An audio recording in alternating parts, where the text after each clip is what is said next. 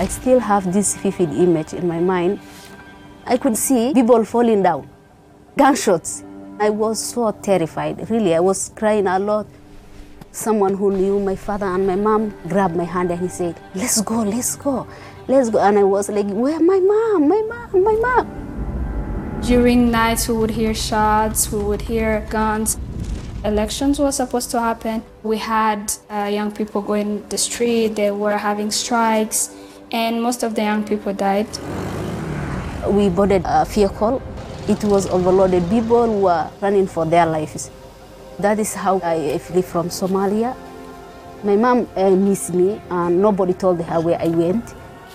The fact that we did not go to school, we couldn't go to the market, we were just stuck home, made me realize that if I got an option to go for something better, I could just go for it and have a better future. Globally displaced people in the world have been increasing. Now there are more, almost uh, 60 million people displaced in the world, and unfortunately, it doesn't stop.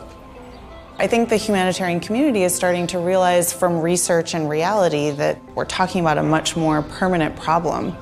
These students, they need a tertiary education, a degree that they can use. If the students are living now in Rwanda, if they get relocated, still they can continue their study.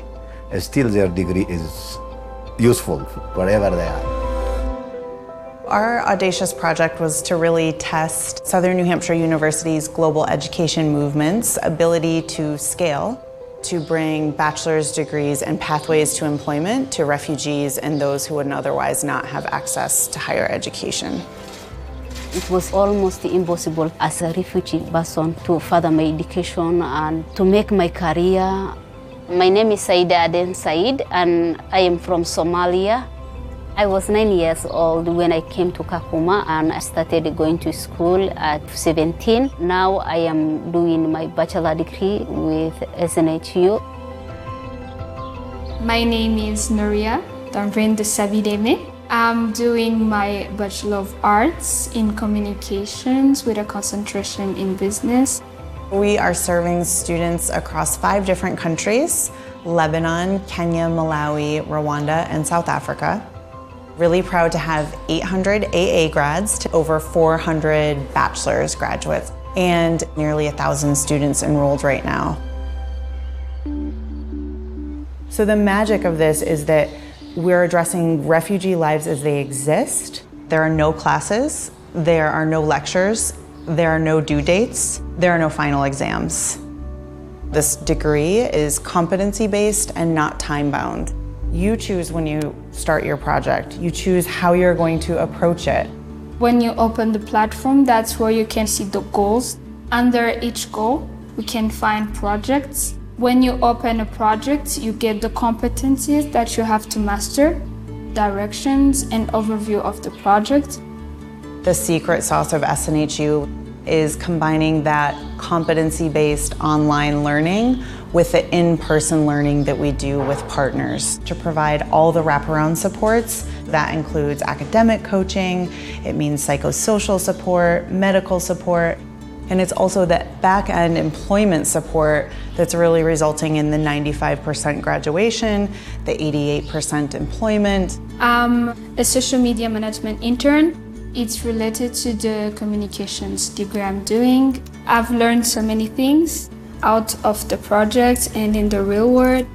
The structured internship is really an opportunity for students to practice their skills and for us to create connections between that internship and a later job opportunity.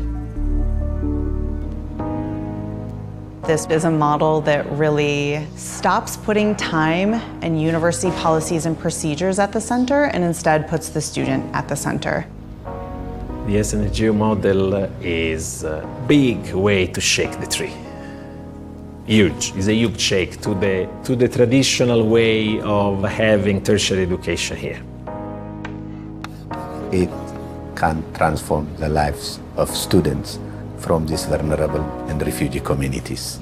If I get the degree, I can just come back and work everywhere that I want. I can go for master's, confidently in English, which is something that I would not have dreamed of before. And I have the confidence and the skills required to actually go out and just tackle the workplace without having to fear that I can't make it. I always wanted to work with the community. I want to establish a non-profit. We advocate for women education. I want to be uh, someone who is like ambassador and encourage them to learn and tell them it is never too late. It's a dream.